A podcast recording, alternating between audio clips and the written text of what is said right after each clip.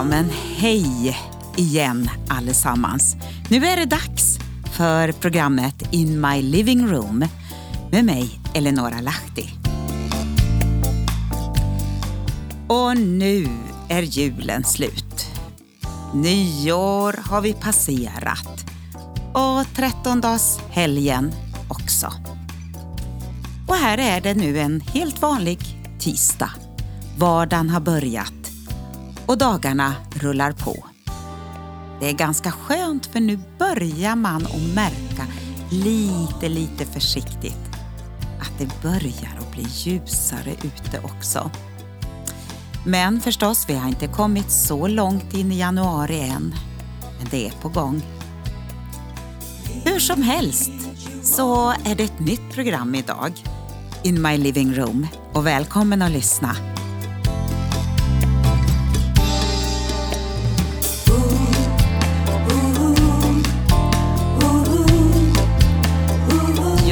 Dagens program och blogginlägg, det heter Hesekiel trettioåtta. The enemy of my enemy is my friend. Ja, då har vi avslutat julfirandet, och mycket av charmen är ju ändå förberedelserna utav julen med allt vårt pyntande, bakande och våra julklappsinköp. Men nu ligger alla julklappspapper i en sopsäck. Chokladlådorna, de är tomma, och julmusiken, ja, den lyssnar vi inte längre på. I vår familj så började vi lite i förväg med lilla julafton på tredje advent. Och det är ju många familjer i vår släkt som ska samsas om julen. Och då får det bli lite vartannat år för oss. Det blev dockskåp, barnspis, bilbana, elvisp, påslakan, gummistövlar och ja, mycket mera. Och festen rullar på och vi gläds med varann. Och vi gör våra helger efter traditionens och konstens alla regler. Men mitt i allt det här så har jag försökt att förstå lite mera av en del viktiga saker som dragit förbi mitt medvetande de sista veckorna. Som vanligt är vi ju så upptagna av våra egna utmaningar och fullspäckade scheman att vi inte ser skogen för alla träden, eller vad vi nu ska ursäkta oss med. Så under julhelgen så fick jag lite tid att ägna mig åt ett och annat som jag hade börjat ana och hade sett lite glimtar utav. Och en sån sak som hade dykt upp, det var bland annat Hesekiel kapitel trettioåtta. Och det är ju någonting som utspelar sig i världspolitiken. Sen var det någonting om artificiell intelligens och Global Forum, där bland annat världsledande affärsledare hörsammat påvens upprop om att utforma en ny social sammanslutning. Och i centrum för allt det här står den märkliga syn som lärjungen Johannes fick på ön Patmos när han var landsförvisad och var i åttio till nittio års ålder. Johannes uppenbarelse. För att inte det här ska bli för långt program så har jag delat upp det i tre olika. Och nu börjar jag med Hesekiel trettioåtta. I november hände något som fick det här kapitlet. Ja, rubriken i min bibel heter Gogs fälttåg. Ja, det fick att framstå som mycket aktuellt. Eftersom länders gränser och namn förändras med tiden är det ibland svårt att förstå och avgöra vad som är vad. Men här handlar det bland annat om hur Ryssland, Gog och Iran, Persien och Turkiet, Togarmas, kommer samman. Helt otippat och något som aldrig tidigare har förekommit. Turkiet har varit israelernas turistland som man åkte till på semester fram till en tid sedan. Och på sjuttiotalet, ja, då var Iran vänligt inställda till Israel och undvek bland annat att lägga sig i Jom Kippur-kriget sjuttiotre och lät Israel fortsätta köpa olja, ja, även om det steg dramatiskt i pris. Och nu har dessa länder, Iran, Irak och Ryssland, hamnat mitt i Libanon och Syrien efter det vakuum som uppstått efter I S. Där är de nu vid Israels gräns och kom dit på ett till synes, ja, naturligt sätt. Inom situationstecken alltså. Idag ser israelerna Iran som deras största hot, och då är följande talesätt som används i Mellanöstern passande. The enemy of my enemy is my friend. Och då har vi nu även Saudiarabien på banan, som också har Iran som största fiende och hot. Under ett par år har Israel haft samtal med dem, och nyligen klev Israels högsta arméchef fram i saudiarabisk press och berättade om det samarbete man påbörjat med att dela information med varandra. Nu har helt plötsligt Mellanösterns schackpjäser förflyttats, och utgångsläget är helt annorlunda än vad vi är vana med. Spelplanen börjar bli klar för det som har profeterats för tvåtusensexhundra år sedan. Som kristna får vi inte vara okunniga om vad som sker. Det är inte självklart enkelt att förstå hur ett och annat hänger ihop. Och vi kommer inte heller att förstå allt. Men vi har ett ansvar att ta till oss det som mer och mer blir uppenbarat. Vi vet att världsläget drar ihop sig, och vi kan förvänta oss stor dramatik i Mellanöstern. Samtidigt måste vi fråga oss hur detta kommer att beröra oss här uppe i Norden.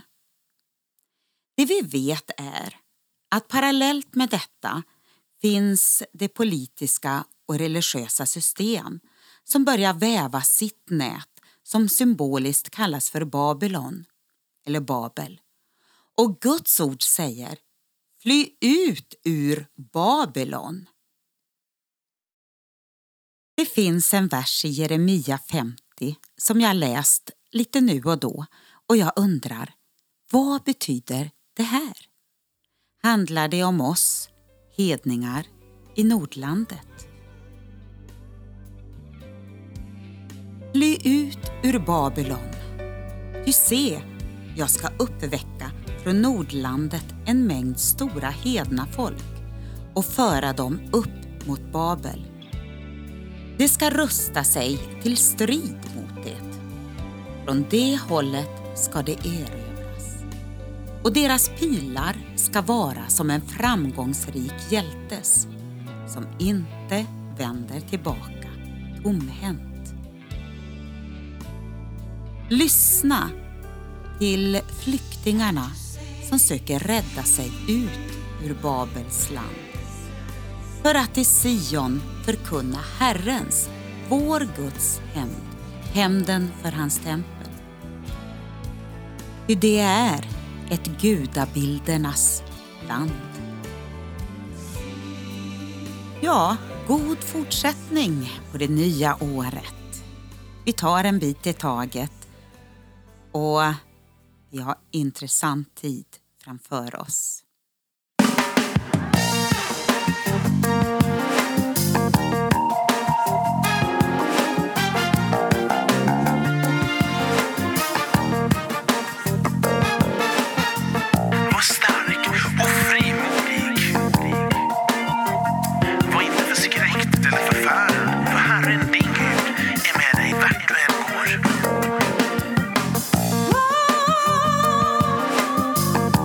Yeah!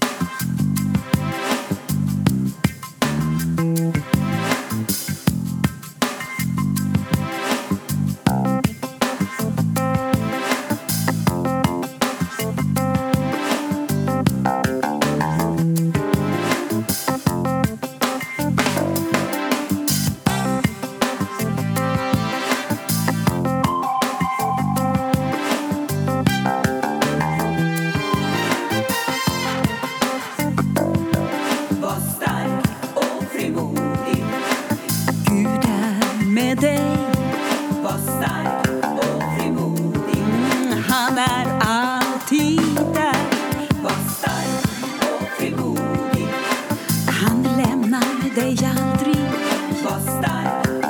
Åh, han stod vid din sida. Var inte förfärad, för han är där dagen. Var stark och frimodig. Jag var stark och frimodig. Herren din Gud. Ja, han är med.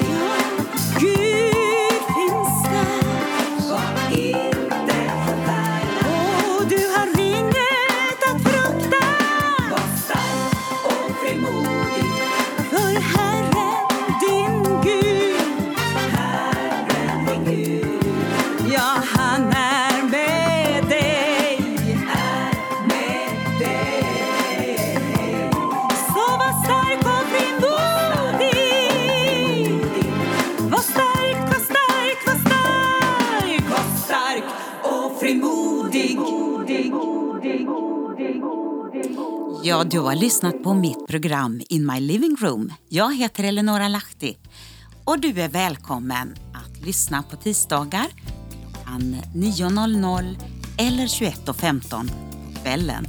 Då kommer reprisen. Välkommen tillbaka. Vi hörs. Welcome into my living room.